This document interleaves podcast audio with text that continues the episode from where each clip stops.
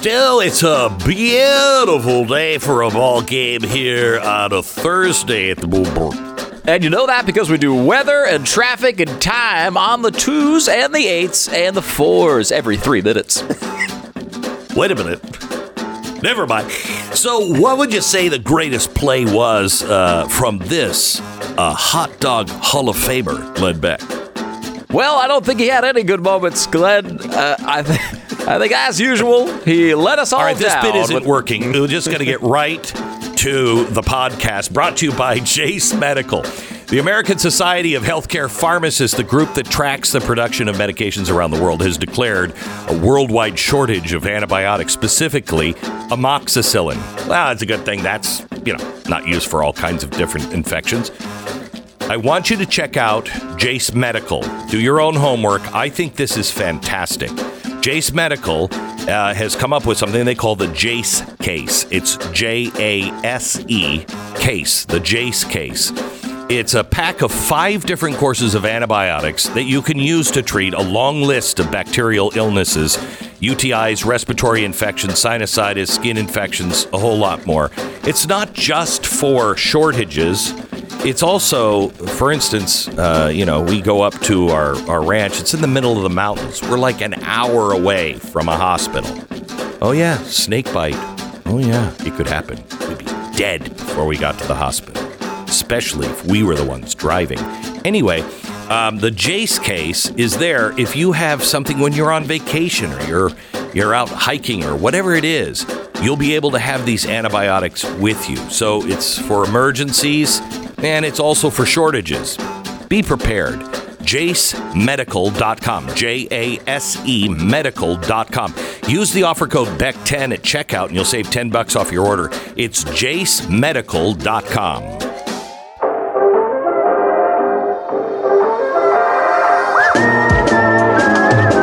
You're listening to the best of the Glenn Beck program.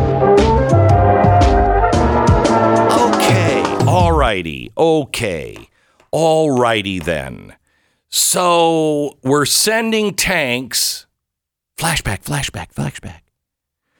Don't kid yourself. If we send tanks and airplanes, well, that is, don't kid yourself. That's World War III.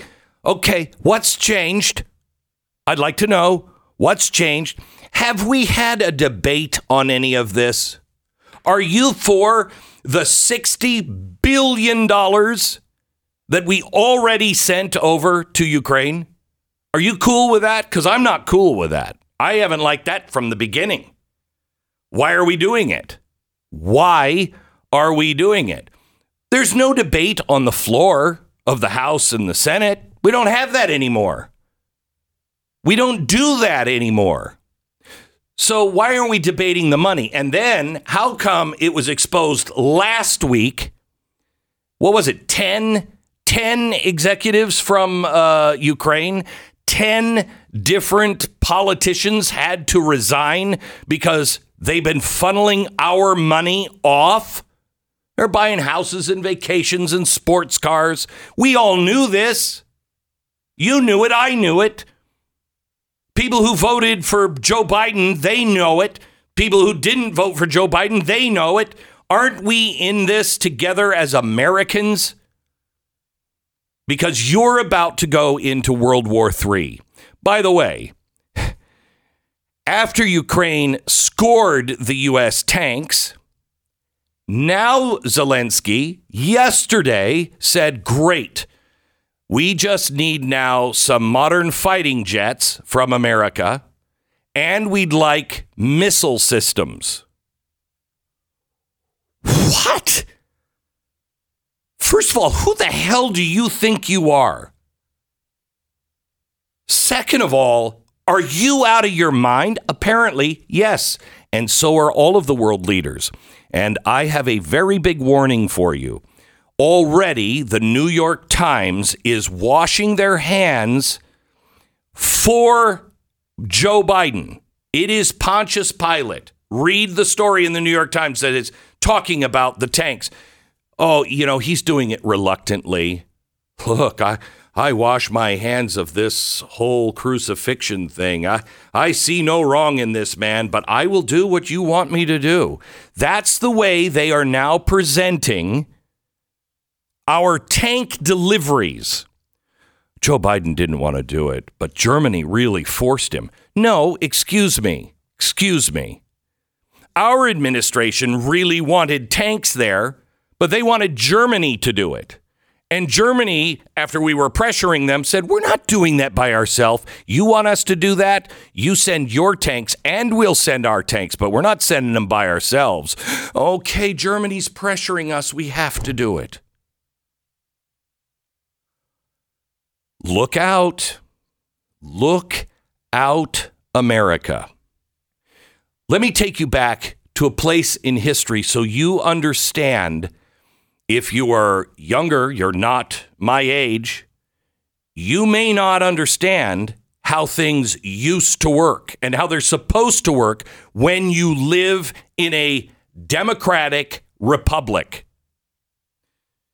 December 8th, 1941. Franklin Roosevelt is wheeled into the Capitol, and then with braces on his legs, he struggles because he has polio, no power in his legs. He struggles to make it up to the podium. He grips that podium and he delivers one of the most famous speeches in the 20th century. December 7th, 1941, a date that will live in infamy. He then declares war on the government of Japan. Germany declares war on us. But why did he give that speech? To announce that we were going to war? He gave his speech so Congress could then vote on war.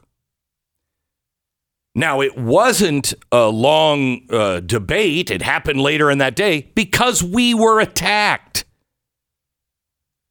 the day before Pearl Harbor happened. So the vote was nearly unanimous. There was only one vote against and one abstention. By the way, the vote against was from a communist in Vermont. I think it was Bernie Sanders, but I'm not sure. the speech was historic. But it is important today to look at that and understand the gravity of it. In the U.S., as per our Constitution, there's a process. We allegedly have a way we're supposed to do things like committing our military to war and spilling not those in Washington, not their blood. Hunter Biden is not going to the front lines. They are not even discussing the blood of our children, our treasure our good name. FDR, that wasn't a photo op. He was asking Congress, democratically elected officials, to vote to give him the authority to go to war against Japan because that is the process. Well, you're not going to have a choice. You're not going to have a choice. It will be December 7th. That'll be the first time they actually discuss it in Congress when we are hit with a massive cyber attack from Russia in response. Think of this you're in the Soviet Union, and people are like, oh, we're not fighting a war against uh, United States. Well, your response most likely would be, the hell we're not. They're sending them all of the missiles. They're sending them the technology. They're sending them the bullets. They're sending them now offensive weapon. This is not a defensive weapon. A tank is not a defensive uh, weapon, it is an offensive weapon. And it even says in the Pontius Pilate is really a good guy article on this today. They even say this is for the offense that Zelensky is planning in the spring. I, I have to tell you, I, we're at war with Russia. We are at war. The Biden administration and the war hawks on both the right and the left have decided that we don't need to check with you. We don't need to vote on things. We don't need a consensus. They're just the stupid people. For those of us who grew up in the Cold War days, those who grew up in the Red Dawn 80s era, we only imagine tanks rolling across Europe against Russians, uh, you know, the Russian T 72s, and see U.S. F 16 fighting Falcons going against MiG 29s. We saw that because they were going to attack us. And then it quickly just went into nuclear war. For those of you who might have been wishing for that, well, your fairy godmother called Joe Biden just granted your wish. We are sending tanks and we're now allowing several European countries to send F 16 fighter jets. Full stop. No joke, folks. The cream of the crop of U.S. weaponry is going straight up against the Russians on the ground and in the sky, and it will be war. But no vote, no, no debate. We don't get a say so. Do you have a say so on anything in your life? Did you have a say so with this government? Do they actually work for the people? Is this a government of the people, by the people, and for the people? I got to tell you, no on all three counts. No on all three counts. You tell me what's going on. You tell me when you were consulted. TARP, it was an emergency. December 7th. It was an emergency. We had to deliver TARP. There was barely any discussion. We did it. We just did it. The money printing. By the way, with TARP, you were left out in the cold. The banks got everything. But then the Fed just went out of control on its own. A private corporation in bed. This is a private public partnership. This is what it means. The Fed, a private corporation in bed with the government of the United States, just starts printing money. Did you okay $7 trillion to go over to foreign countries between uh, the crash of 08 and 2020? Did you okay that? Did, were you cool with all of this stuff? No, you didn't really have a choice. How about were you cool when they shut down your business but opened Home Depot? Were you cool with that? Were you cool with you must take this vaccine? Maybe you might have been, but are you still cool with it now that we know? And don't take it from Robert Kennedy. Take it from Bill Gates. The vaccine didn't work. And yet they're still trying to force you to do it. The masks don't work. Yet they're still trying to get you to wear a mask on an airplane. Did you know the administration was fighting for that? Was that a fight for you and what you wanted? Or was that a fight for what maybe they want?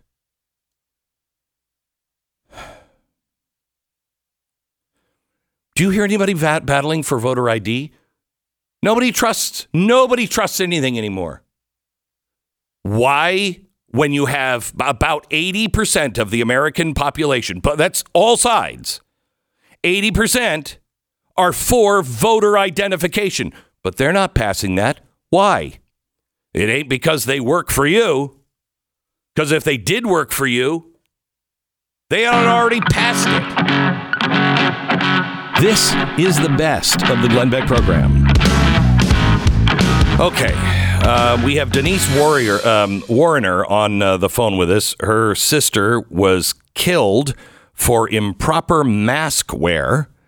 And I want to make sure that we get the story from the horse's mouth, Denise. First of all, our sympathies are with you and your family. And thank you for coming on and retelling a story that has got to be painful. Good morning, Glenn. Thank you very much for having me. And pardon me, you're, you're, um, you've captured the essence of everything what happened quite perfectly. It's got me a little emotional, actually. Sorry. Thank you. It. Um, I saw the video last week, and I think we that's when we started talking. My office and, and you, but Um, we were so shocked when we saw this video. It's we're showing it now if you happen to be a Blaze TV subscriber. Um, but it is, I, I mean, it's horrific. Where at what Pretty despicable. despicable. So she was sitting off to the side, kind of all by herself. Had she just arrived at the hospital? Had she been there for a while? What What's the story? So she had been um, uh, in the hospital two weeks prior, uh, or rather, sorry, had been released just about a, a, a week prior. She had an underlying lung disease and had contracted COVID. So she was one of those folks who, who got quite unwell. She recovered. She had tested negative and was released. Within a couple of days, some of those lingering symptoms seemed to exacerbate. So she returned to hospital on May 10th, was there in the evening, you know, had a productive cough and had some obvious uh, struggling uh, with breath. So she had been in the ER, um, and you know she'd been in the ER for about twenty or odd or odd hours. Was admitted. Yeah, that's, she had was admitted. So she was brought uh, to the floor at 6 a.m. Now, my understanding is, although she was known to be COVID negative, because she had similar symptoms, she was placed on the COVID floor. So Oh, she's, you know, on the fl- yeah, on the floor at 6 a.m. and asks for food. They don't have anything, so she decides, of course, it's a basic need, you're hungry, so she thinks that she's going to find something at the food court. So she makes her way to the food court with her mask on, following whatever policies they had, and she becomes, of course, very unwell, as you can see in the video, without breath, and sits in a corner to try to get her breath, you know, as if um, anyone else would do if you can't breathe. She removed the mask because it was an obstruction, and that's where, um, you know, things pick up, as you said, that it was identified that she didn't have her mask on. It was below her chin, and uh, within minutes, um, if security shows up on site, they, uh, you know, grip her, crush her into a wall, um, and then there's a restraint and surprise. An unwell, petite, frail woman goes into respiratory distress, uh, sorry, cardiac arrest. And um, as you see in the video, she is carted down a hallway like garbage. I, I, I have to tell you the the disrespect for a, a a dead body it, wa- was was so shocking uh, to me. I mean, she was practically dragged down the hall um, uh, when she was um, um, under attack. These soldiers, really, these security guards, come pin her against the wall. You would think she's a criminal. And the one that I think is the most abhorrent is the what I think is a nurse that first goes over and talks to her. She is just yelling at her to put the mask back, back on. No compassion in this video at all for your sister. She's act- she's actually one of the accused. She's a female security guard. Oh. And you're absolutely correct. She steps in immediately and she is intimidating and she is provoking and she's a bully. And obviously her yeah, her ego is front and center and I think that uh you know, she was just waiting for my sister to flinch and she was ready to take her down because she could It's unbelievable. because she could. Okay, so um, the this this apparently went. I, I don't know how your system works, but it it went up to a district attorney or something. How what happened next? These guys were being held for manslaughter, right? So they were both charged with manslaughter and criminal negligence causing death. And uh, the way that our system works is you go to a pretrial. And at that point, uh, the um, government and the defense put their cards forward. A judge determines is there enough evidence here to go to trial. And so that justice, Justice Qualley, determined there was enough evidence for it to be put to a jury trial. Defense counsel filed uh, an appeal, and their suggestion was that there was a lack of evidence.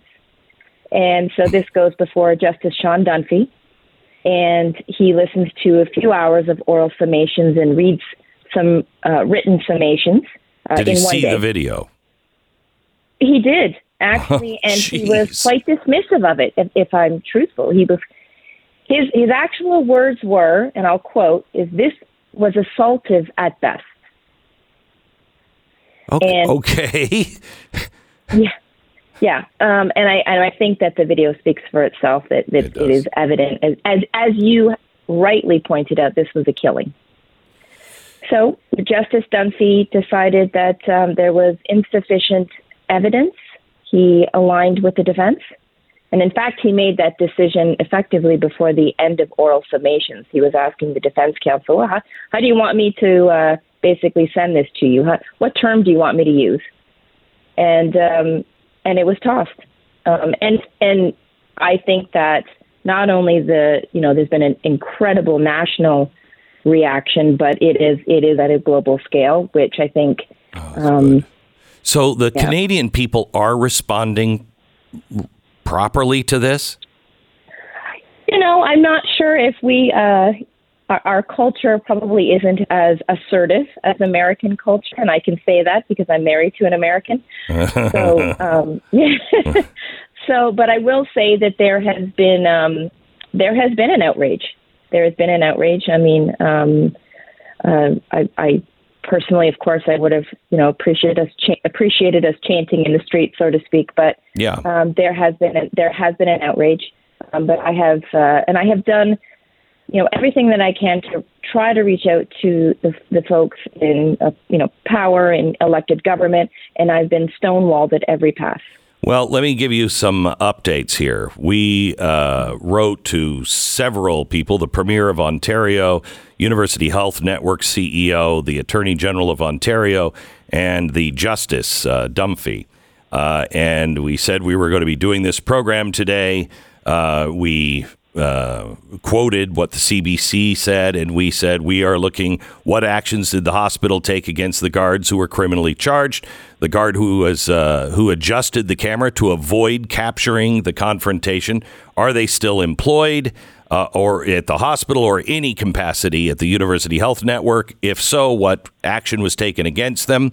Um, and we asked for statements on from all of them uh, in in regard to what they had to do. The hospital network said they won't comment on any matter before the court, um, and they won't comment on anybody's employment. Uh, Ken, Andrew Kennedy, uh, which one is he? Andrew Kennedy. He is. Oh, I don't know. Um, uh, he's a spokesperson, uh, I guess, to the for the Attorney General of Ontario. Our sympathies are with the Warriner family regarding the death of their loved one. It's important to note that the courts are independent of the Ontario government, and neither government ministries nor elected representatives can interfere with court decision making. Wow, if that's not just a weasel. Um, That's a yeah, kiss off is what it is. it They- really. we want you to vanish. Right, right. Um, so we've re- received um, many responses, but I don't think any of them media request uh, Ford's office. Uh, no, they didn't. We didn't get anything there. Uh, so there's a there's a lot of uh, responses, but they were all pretty much generally weasel. Um, so what? How can we help you? Well, I think those responses before we go on are, are pretty. You know, I think that it, they are another level of complicit, complicity here. Um, you know, I I have filed a complaint with the Canadian Judicial Council, which apparently is an independent association responsible for oversight of our justices. Uh-huh. Um, you know, I, I'll be honest with you. At this point, I, I lack any uh, trust that there will be uh, any movement. Interestingly, I've heard some from some you know other folks that again these are allegations, but that Justice Sean Dunphy is, is well known for being one-sided and uh, for not looking at totality, um, and has made some other pretty um, con- controversial decisions. Um, you know, I'm I'm not sure what more can be done. I have I have spent three years stamping my feet, accessing systems to um, seek oversight. I've done everything I can, and interestingly, um, some of those folks not uh, at, are still employed. In fact, the, the the person who moved the camera, who tampered with evidence, is still employed at University Health Network. I have to tell you, That if you moved the camera, you did it because you knew you were doing something wrong. Why Absolutely. else would you move the camera? Why would you even think about that? You move the camera.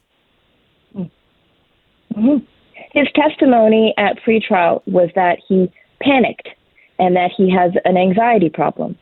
And so I think either way you look at that, uh, actually, when he was pressed further, why did you panic? Why, you know, and he says, well, uh, it was the use of force. No kidding. No kidding. Um, this this was not their first rodeo. Um, in in my estimation, you know, I think uh, I think that folks ought to be very concerned. And University Health Network is the largest hel- uh, hospital network in Canada. So they operate a number of very big hospitals in the downtown core, which, as you know, Toronto is one of the largest cities in the world, uh, North America especially. So you know, everyone's just hands off. They don't want to. They, they don't want to. Um, you know, Rock the boat. you know, pull pull the layers back and take a look. Um, I, I I have to tell you, we are following this um, uh, this story. We will continue to follow it, Denise. I'm going to post this story along with all of the email addresses. I would ask the audience um, to just send a very nice uh, tweet or uh, uh, write uh, these offices and just say, "We think this is a uh, a real injustice here. This is." This is a, a killing. I don't personally know why there isn't a, a George Floyd. Well, yes, I do. There's no money to be made here, and it's not in the, um, you know, it doesn't fit into the narrative. Uh, in fact, it fits very well into the neighborhood uh, na- uh, narrative of COVID people are dangerous. We should take them out. Um, but uh, this is a human life. And if this is the treatment you get from a hospital, Canada, you should be uh, afraid to go to the hospital. My grandfather, he was born in 1903, and he said, Never take me to the hospital. Hospitals are where people go to die. And because of his experience before antibiotics and everything else, that was true. And I think it's becoming true again, uh, but just for different reasons. So we're going to post all of their email addresses, and I would just ask you a very nice email just saying, this is an injustice, a clear injustice, and we'll include uh, the video so you can see it. If you happen to agree, uh, you need to um, you need to rally behind this family. It should be a global movement because life matters. Life matters. Uh, thank you so much. I really appreciate it, Denise. Let us know how we can help. Thank you so much. I'm You really grateful for your support. Thank you. You bet. You're listening to the best of the Glenn Beck program.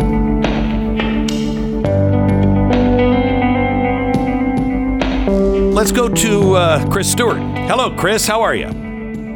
Good morning, Glenn. Are we going to talk planes, trains, and automobiles? yes, I think we. I think we have to. Uh, first of all, I kind of remember when the American people were consulted about important things, and then it would go into Congress and the Senate, and they would debate and have to vote. I am so glad we are past that messy part, and we can just send offensive weapons against Russia just right there, so we could go into World War III without a messy discussion. Yeah. Well, your memories are so cute, aren't they? Back Yes, they are so dusty Yeah. and old. You know, Glenn, I have supported, uh, as a former military officer and someone who works in intelligence and national security, I supported our initial efforts in Ukraine. I think we did the right thing. Uh, At the I beginning. that, uh, what- I agree Yeah, with you at and- the and- beginning. It's been very effective. It's been a very good return on investment, and essentially we've been able to decimate the Russian military and find out that they were a paper tiger. But we're at the point now where we have to begin to asking these questions. In fact, we're beyond the point. Do are our goals aligned with President Zelensky's? Because I can tell you that they're not he says he will not quit fighting until we go into all the way to Crimea, which I promise you, Vladimir Putin is not going to not going to allow that to happen without responding. Nope. And every time we have a proxy war such as this, and there's an escalation on one side, and you could go back to from Korea to Vietnam. In the most recent example is Syria. Every time you have an escalation on one side, it doesn't end the war. it leads to an escalation on the other side. Yeah. And you just have this continual acceleration. It leads to more blood, more conflict, more deaths. And, and I think that once again, we have got to ask ourselves what is the end game in Ukraine? How much time, how much money are we willing to spend there? And how do we minimize the threat globally if we reach a point where Vladimir Putin does something that we all deeply hope that he would Chris, never do? Chris, Those can I, can I put the shoe on the other foot? If Russia were doing the same thing, the sides were switched. If Russia were doing the same thing to us, would you not be having conversations in Washington saying their allies have said this is war against the United States? They're sending in now offensive weapons for a move Zelensky's going to make or our guy's going to make in the spring. This is war. This is war. They've declared war on us. Would we not at least be having those discussions? Well, we should, and of course we would, and of course Russia should, and of course Russia. They are. Yeah, they are. That's exactly right. Which is to the point about we need to understand and decide what are, is our national goal, what are our national strategies here, and not just allow this to step by step move us into a position that's indefensible when it comes to the interest of the American people and the interest of global security, because those two have to be imbalanced. And until we answer those questions, you're going to have a growing number of Americans who say, I'm not sure that I support this ad infinitum. I'm not sure I'm going to support this kind of money. And this kind of escalation. We are going to be a dangerous downside. we are going to be asked to send our sons and daughters if this escalates out of control. Our sons and daughters will be drafted because they won't volunteer because they they can't we don't have the army that we even need. We're not hitting any of the recruiting numbers. So our kids are going to be asked to go and die for a war that nobody understands and there is no you might support the Ukrainians, you might support the Russians, but you're not willing to say, "No, I I'm willing to lose my house and my children for it." Nobody's at that just- point. We just can't reach that point, Glenn. No. We can never reach a point where we send American soldiers uh, to fight in Ukraine. Okay. Um, well, I think I think we're going to be. Uh, I mean, it's an offensive. A tank is an offensive weapon, not a defensive weapon. Do you agree with that? Well, yeah. I mean, the whole design of it, the whole purpose of it is to move the battlefield. It's Right. to move an offense, a, defensive line. It's to gain territory. Right. It, it is a it is a very different weapon than say a Patriot missile system, which Correct. is designed to protect your own uh, your own people and your own resources. Um, all right, um, Chris. Let me uh, change. You are you still on the Intel committee or not? I am, sir. You are. And in fact, we're expanding that because I'm going to sit on the new church committee, which I think is some of the most important work we could do as we look to rein in the FBI and DOJ and others. And the people that are on the new church committee, are you guys? They're all serious. I mean, are they all brave, fearless, or are well, they weasels? Uh, I, I, I, I well, they're members of Congress, Glenn. right. So they're weasels. I mean, no, no, no. They're all honorable. Uh, okay. No, no. I mean, look, Jim Jim Jordan is someone that uh, that I think I, I trust, and he's earned our trust. And uh, you got people like myself, Tom Massie, who's uh, a good friend, a, a real libertarian, and, and understands, uh, you know, the line between uh, b- between what we should allow uh, and power we should allow our federal government, and power Right. that we should not. Okay. I don't know all the members. A couple of them are new, but it, but it is a serious effort. I promise you that. Good. All right. The Mental Health Caucus. You're now the co-chair of that. What What is that? And So go ahead. Well, Glenn, I mean, when I came to Congress, I didn't know that I'd become involved with mental health and, and emotional health and suicide prevention. I mean, I wrote the legislation that created the 988 number, the National Suicide Hotline Prevention Number. And the reason that drew me into this was our veterans, the fact that we had 22 veterans a day that were committing suicide. But shortly after that, it was a mental health crisis that we recognized is taking place among our kids. I mean, we are destroying a generation as the, as we allow them and encourage them to wallow in this cesspool of social media. So we have a we have a bill, and I believe we're going to have bipartisan support for it. And I know you you, you know some may not like this because it does uh, it, it, they'll say it's big nanny, it's a, a nanny government. But we should protect our kids. We don't allow them to drink. We don't allow them to drive. We don't allow them to buy cigarettes or marijuana. Why do we allow a nine year old to spend five hours a day, and that is the average for an American nine year old, five hours a day on social media. The average 13 year old is nine hours a day. And it destroys their confidence. It destroys their self worth. It makes it so they can't look at a life of hope. And uh, we hope to move legislation that would preclude the social media companies from allowing anyone under 16 to to uh, have a social media account. And you have to recognize, Glenn, that Instagram and TikTok are designed to be emotional heroin, and they are deliberately are. advertising to 9, 10, 11, and 12 year olds. Oh, yeah. That is their target audience. They they all are designed to really rewire your brain to be able to not be able to get off of those social media platforms. There, it, it is an IV bag of dopamine, and uh, it's it, it's destroying our society. It's destroying our children. But how are you going to do that? They they will all say you got to be older than nine to do this. I mean, uh, how how are you going to actually Yeah. police Yeah, it's that? actually it's actually pretty simple. And before I, t- I answer that, could I just make one more point?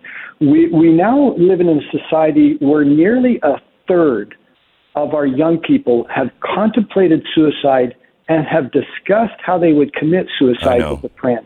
I know. Nearly a third of them. That's what we've done to our kids. So, how do we stop them? Well, it's actually pretty simple, and that is for a new account, we're not going to go back and try and kick anyone off. That would be nearly impossible. But for any new account, that the social media companies would require them to show uh, proof of how old they are. Now, I argue with the social media accounts, you already know how old they are. You know everything about them. You know what their shoe size is and what they eat for breakfast. And they'll say, no, no, no, we don't know anything That's about them. Course bullcrap. they do. But, but let's put that aside. Okay, so let's say you don't know, you still have to verify. And so they would have to show a driver's license or a, or a birth certificate. And again, I know that some people are comfortable uncomfortable with that. I know there's privacy issues.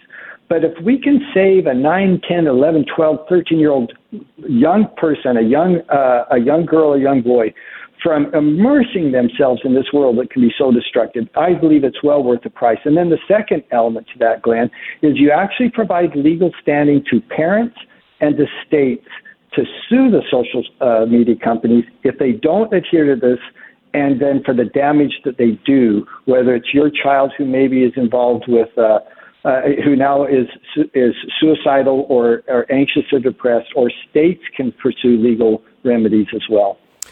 So, Chris, I, you know, all due respect, I love you, um, and I appreciate, you know, what what you're trying to do. I'm not sure I agree with your solutions, but I applaud you for looking into it and uh, and beginning to to study it. The problem is social media. I'm not sure the best the best way to do it, but we are doing experiment. I mean, I'd love to see the Nuremberg uh, laws enacted here, but unfortunately, we're all volunteering for these tests. We're doing massive experiments on our children and ourselves. And the social media companies, they absolutely know what they're doing. Um, Yeah, and it it is unethical and it is so destructive. Um, it's a it's a real problem. Glenn, that's why I looked forward to talking to you about this today because I, I I wondered whether you would support this idea, and I know that you and I feel the same way about emotional health and mental health, and and like most Americans now, we have experience with someone we love who has uh, who has taken their own life or attempted to do that, and the tragedy that is for so many people. Um, and, and and gosh, Glenn, if you or if any of your listeners have a different idea, please tell us because we're open to anything that that would uh, uh, protect our children from this. Uh, but short of us having a better idea, this is uh, one avenue that I think is worth pursuing. Well, I, I'd like to. I, I hope you debate it and debate it in public because I would like to to hear the debate on it. And and uh, I'm sure if anybody has an idea, you know, you can uh, you can tweet at Chris Stewart. And if you don't agree, you don't have to say I can't believe. Just say like I did. I don't think I agree with you. I'm not sure I agree with you. Have you thought of this? Let's be productive uh, on this. I, I Chris, I, th- I, this is very personal to me. I have had a suicide attempt and uh, um, and a uh, ideation of suicide in my family uh, in the you know uh, not too distant past, and uh, if that's happening in my family, and I don't know what to do about it, you know, I've had I've had what three suicides in my family, one on two on my side, one on my wife's side. Uh, it's an epidemic, and you ju- when it comes to your kids, I don't know what to say to you because I don't understand their world. They are living in a different world entirely. I mean, I, I talked to a girl who said, Do you know what it's like to always have to be on? And I said, What do you what do you mean? And she said, You you go to school. I can't have a bad hair day. I can't have a bad outfit day. I can't just go as a slob sometimes because it will be recorded and it will be out there forever. I didn't even think of that. And it's ridiculous that she had to think of that. But they are under so much pressure all the time. And it's not just social media, it is also just the access to the phone uh, and the videotaping and everything else. It's, it's a real problem. Chris? Well, it's more. Go ahead. than a problem, Glenn. It's a tragedy. I mean, it's just there just aren't words strong enough to what we've done to our young people, Yeah. the pressures that we put on them. And again, this is a long road. This legislation isn't going to happen this week. It'll take Yeah. years. We look forward to people's inputs, but we've got to do something to protect our kids. I agree, and it's not just our kids. I don't know if you know this. I'm sure you do. Um, the suicide rate around, among African American men is up like 30 or 35 percent. It, it's it's crazy. It is. We there's uh, uh, there's an issue of meaningless that we have to talk about. Um, Yeah. Nothing has meaning anymore. Chris, Well, thank you, Glenn. thank you. I uh, I appreciate it, and uh, and God bless. na na